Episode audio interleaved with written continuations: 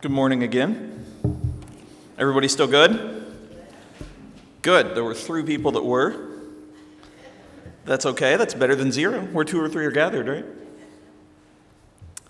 So, there was a tough old cowboy from Texas. We'll just call him Mike for argument's sake.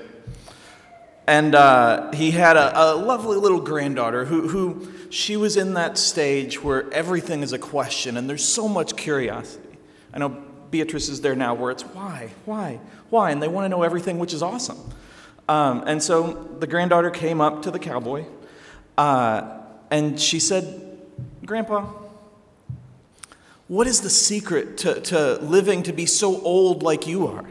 Which, you know, he kind of chuckled because it's a kid question. And, and he thought for a second and he looked at her and he said, Well, first you pray every day and you read your Bible. And then you take a pinch of gunpowder and put it in your oatmeal every morning. And you know, her eyes got wide and he's like, No, I promise, this is the secret. It's, it's going to work. And so the granddaughter took that to heart and she did it religiously every day. She did all of those things, including the, the gunpowder. And she lived until the age of 103 which was awesome and amazing. And she left behind uh, 14 children, 30 grandchildren, 25, oh, 45 great grandchildren, 25 great great grandchildren, and a 40 foot hole where the crematorium used to be.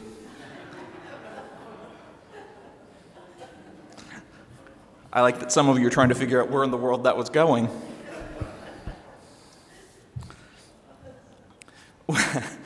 we are continuing the Alive series, in which we've been talking and continue to talk about Jesus in the days between the crucifixion and his ascension, between the resurrection and his ascension. When he walked again uh, uh among his followers, when he went from person to person. And every time I talk about it, I think about something Anne said in one of her last messages here, where she said, If it had been me, I would have gone, as soon as I was resurrected, I would have gone straight to Pilate and straight to the Pharisees and straight to all the people that said this will never happen. But Jesus did the opposite.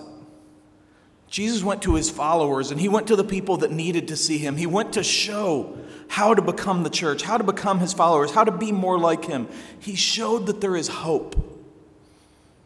He showed that there is more to come and that he was more than, than we could ever imagine, that he loved us more than we could ever imagine. So much so that he, he sacrificed everything for us and then came back to show the way again, to spend more time among us. I want to go to Acts uh, chapter 1, verses 6 through 15. So when the apostles were with Jesus, they kept asking him, Lord, has the time come for you to free Israel and restore our kingdom? He replied, The Father alone has the authority to set those dates and times, and they are not for you to know. But you will receive power when the Holy Spirit comes upon you, and you will be my witnesses, telling people about me everywhere in Jerusalem, throughout Judea, in Samaria, and to the ends of the earth. We've heard this message before, the Great Commission, and so for us, it's like, yeah, that's what we're supposed to do. For them, though, this was a shocking revelation in some ways. Because until that moment, the message was for the people in that area and the world was a little small there. And Jesus said, This is for everybody. You get to go and be disciples to everyone. You get to go and show me to everyone to build a worldwide church. And so, for them, like graduation for us can be, it was a very bittersweet moment because they'd seen more than, than we can imagine. They'd seen him, they'd seen his glory, his miracles, his life. And, and so they got to see him one more time in his physical body.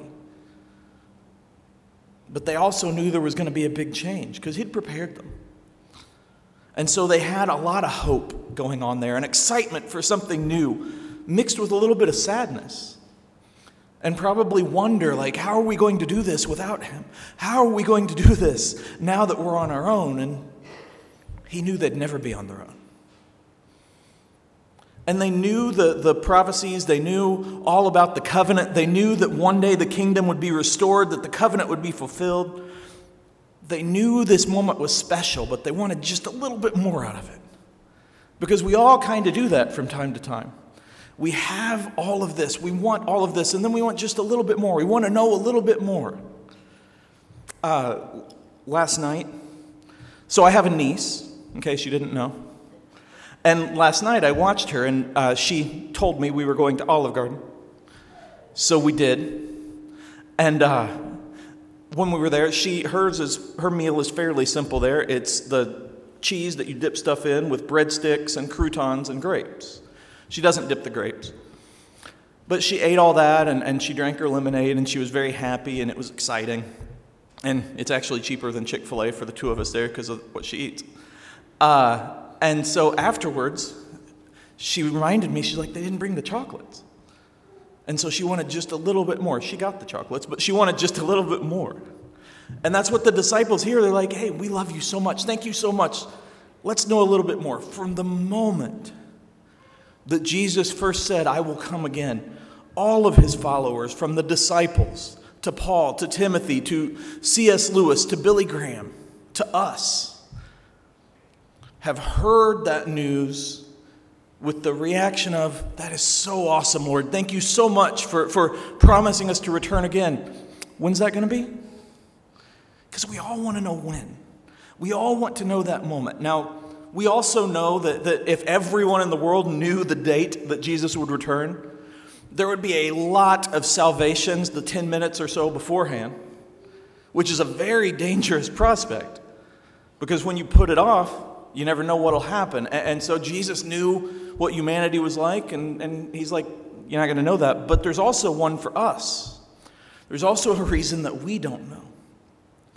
Imagine for the disciples who had been through so much in those days, who had ran and hid, who, who had stood up and fought, who had done everything in between, who had seen their best friend, their Savior, their Lord die and come again.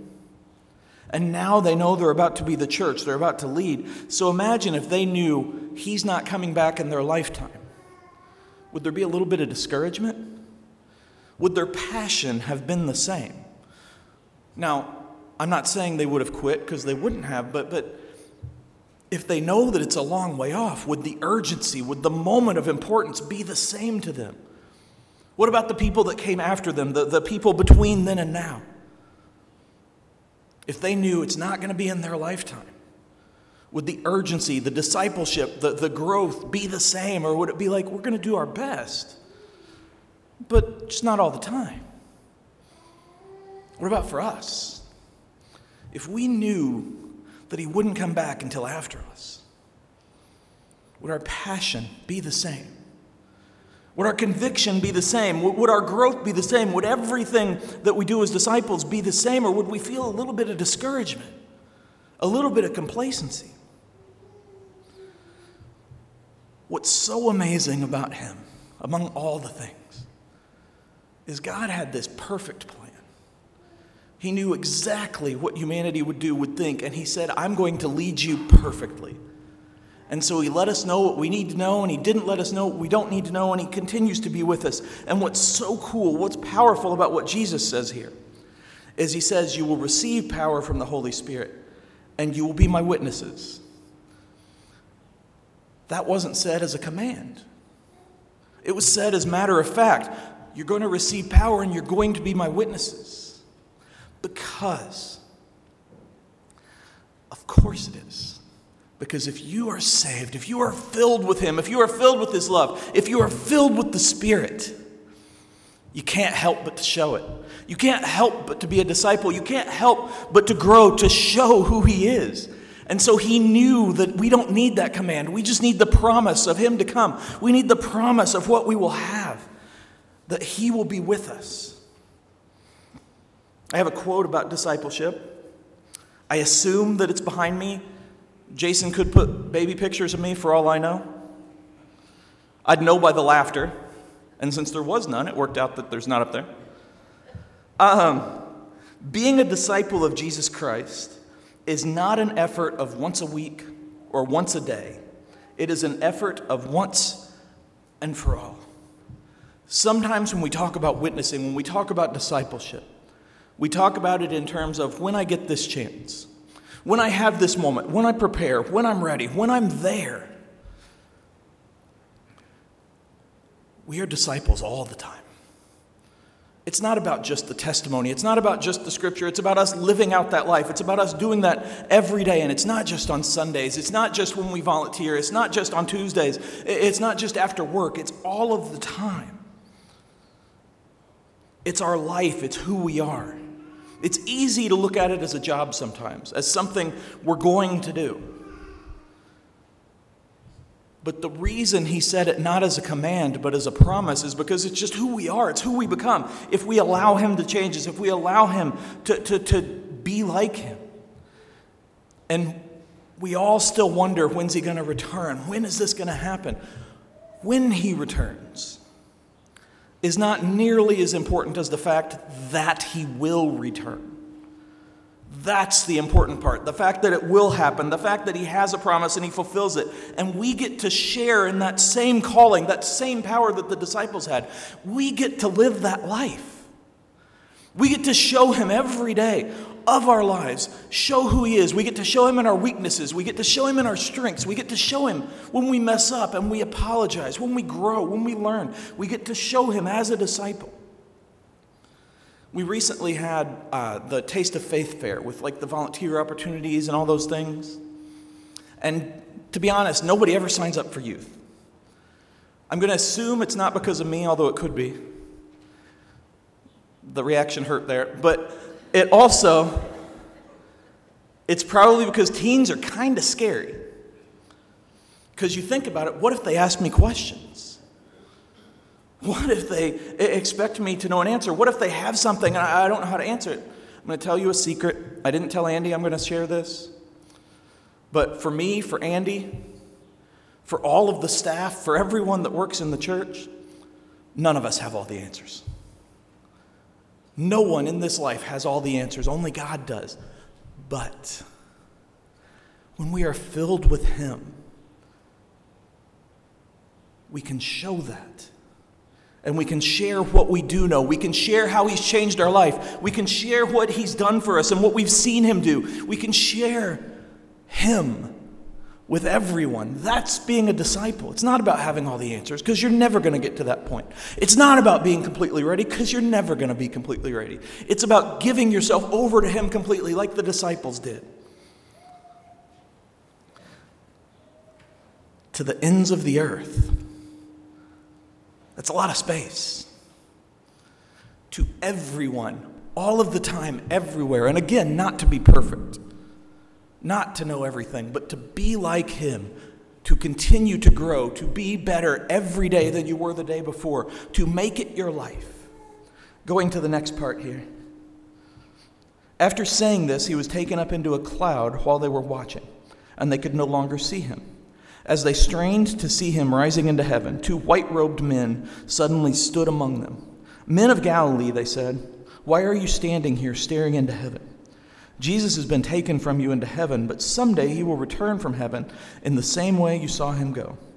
Then the apostles returned to Jerusalem from the Mount of Olives, a distance of half a mile. So he disappeared into a cloud, which was him kind of saying, hey, this is all tied together. This is all God's plan. Because if you remember back from the Old Testament, and if you don't, I encourage you, I challenge you to read all of the Old Testament through to this point in the New Testament by next week, okay? And then I'll ask questions about it. But when the, the Israelites were in the desert and various other times when God would appear, it would be a cloud called the Shekinah, Shek, Shekinah, which I'm sure you guys all knew the Shekinah. And so Jesus is saying, This is all a plan, guys. This is a perfect plan, and it is all for you, and it's to show you what we can do. Now, he had all the authority and all the power in the world. So he could have just disappeared. He could have just said, Hey, I'm going to heaven now. Boom, he's there. Because he could do anything. But he also knew that we needed, that they needed to see it in this way to recognize that He was going to prepare a place for us, to recognize that we would one day join Him, to recognize that He would come back in that same way. And over the course of the days between the resurrection and the ascension, He had appeared and disappeared several times. So He wanted them also to know that this was it. He wasn't leaving them alone, He never leaves us alone. They would have the Spirit, they would have His love, they would have a direct pipeline to Him. but it was now on them to be like him, to be his examples, to be out there.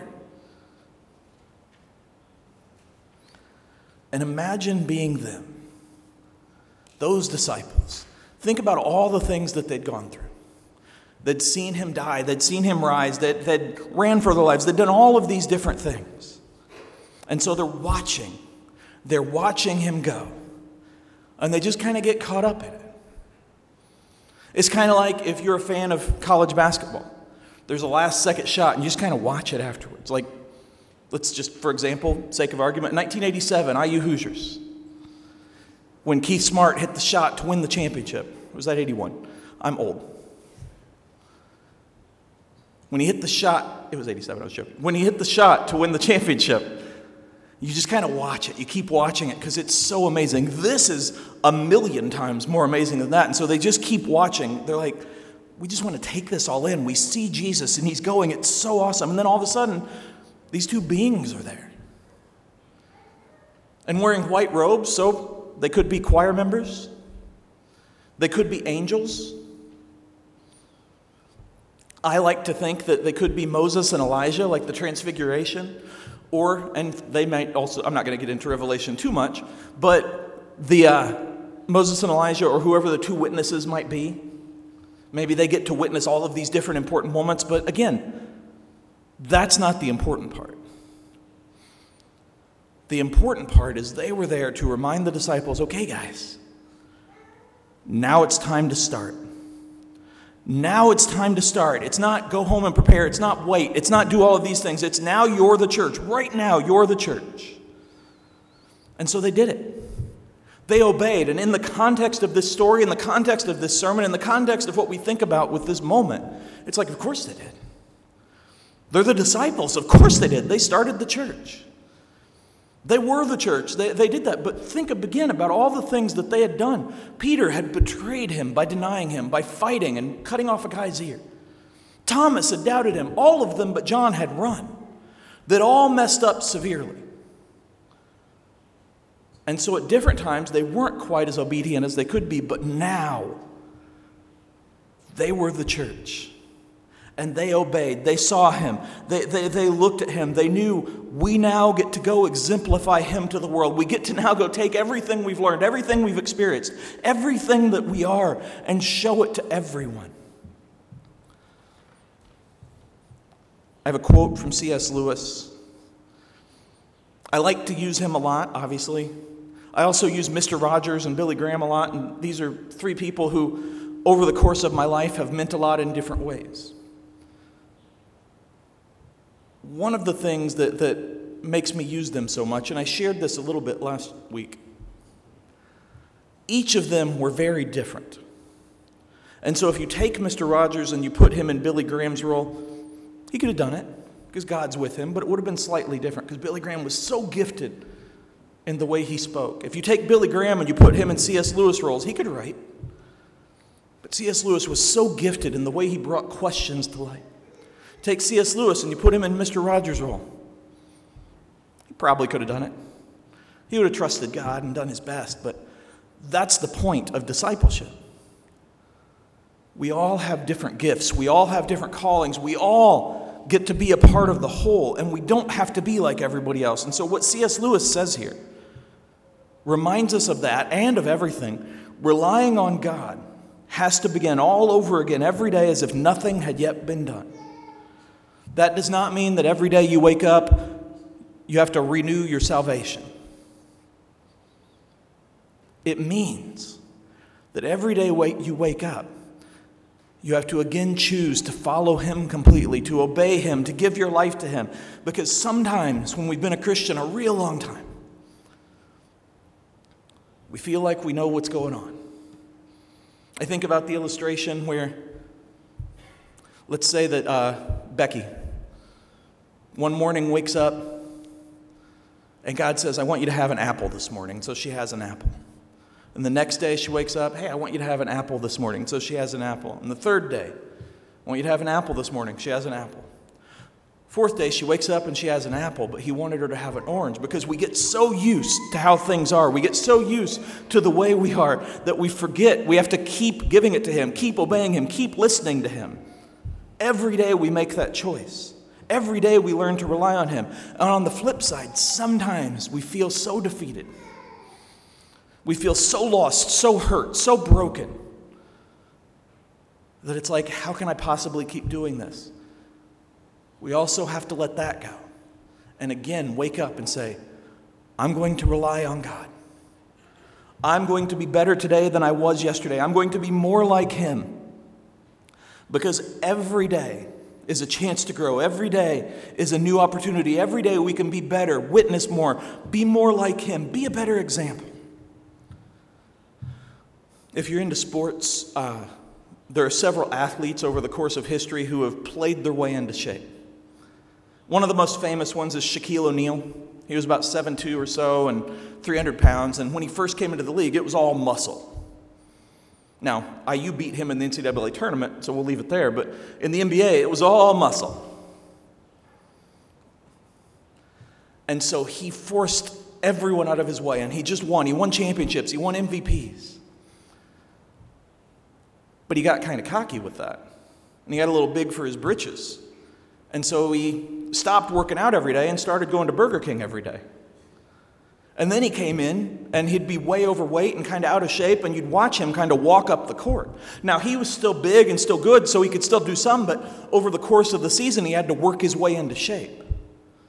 Now, I'm sure everyone, whether you care about NBA or not, NBA or not, you know his name, so you know that he still had a good career.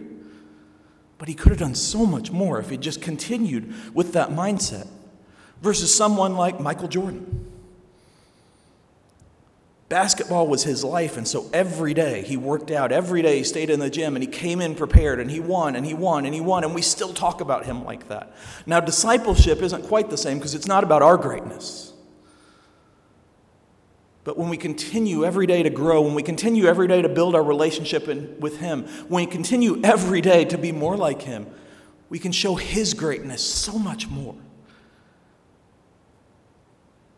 We can show who He truly is and what He's done. We can choose daily to win for Him. Last part of the scripture. When they arrived, they went to the upstairs room of the house where they were staying. Here, here are the names of those who were present Peter, John, James, Andrew, Philip, Thomas, Bartholomew, Matthew, James, son of Alphaeus, Simon the Zealot, and Judas, son of James. They all met together and were constantly united in prayer, along with Mary, the mother of Jesus, several other women, and the brothers of Jesus. During this time, when about 120 believers were together in one place, Peter stood up and addressed them. How would you like to still be named Judas after what happened with the other Judas? It's kind of a rough thing for him, I'm sure. This is their first meeting after he had left, and it's right away. And so the 12 are there, the new 12, Matthias instead of the old Judas. He's about to get chosen, but they're all there.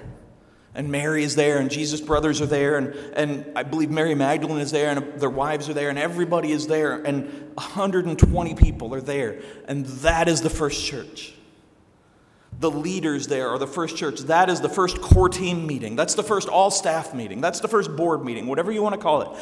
That is the first gathering of his believers while he is in heaven, and they are building the church. They are starting the process. It's not just about the 12 anymore, it's about the church. It's about building, it's about growing, it's about showing him. And they'd shared all of these experience, experiences. And for his brothers to be there was amazing because they hadn't really followed him before. But after he came back, they realized, hey, this is it. This is who he is. And so they were all there. Now, I'm, I was not there, but I'm going to give you a secret that I know pretty much for fact. Even though they all shared that experience, even though they all shared that love, even though they all shared that calling, that hope, they did not all agree on everything. Some of them probably wanted blue carpet, and some of them wanted red carpet. And some of them wanted this and some of them wanted that. They were going to disagree. But they were united in prayer. They were united in the main goal, the important goal of serving Him, of showing Him, of building the church. And they began by setting that example.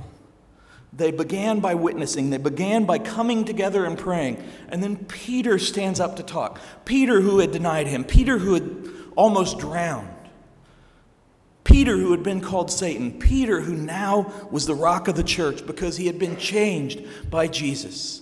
We can all be changed by him. We can all witness for him. I have one more quote Be a good witness by the way you live. The way we live is often more convincing than the words we say. I want you all for a minute to close your eyes. Don't go to sleep. Close your eyes. And I want you to picture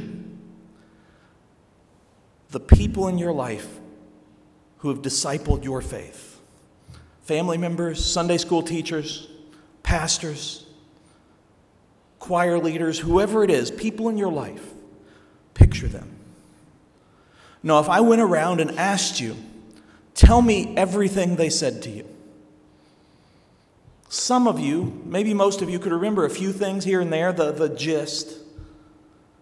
But what you remember, what you feel right now, is the impact they had on you because of their love, because of their example of Jesus, because of the way they served Him, because of their witness. Now, this does not mean, you can open your eyes, this does not mean I saw some of you wavering there. This does not mean that words don't matter. Because our testimonies do, our scriptures do, our faith does, yes. But what people remember, what has the biggest impact, is the way we live our life daily, the way we choose to be for Him, the witness we can show for Him every day. That's what people remembers. Remember the example we set with our love, with our impact, with our presence, with our hope, with our peace. That's how we plant the seeds, that's how we show the path. And yes, words matter and we practice what we preach because people will hear what we say, but then they match it up to what we do. Now, we're not perfect. So some of that is also matching up. Are they willing to apologize? Are they willing to admit that they need to be better because we all need to be better. And we all can be because He is with us. We are the church. We are His disciples. We are His witnesses. And so think again about all those people that went through your mind when I asked you to picture the disciples in your life. And think about how you can do that, how you can be pictured by someone else in the way that you live in the way that you follow Him, in the way that you grow, in the way that you learn, in the way that you witness. That's all I got.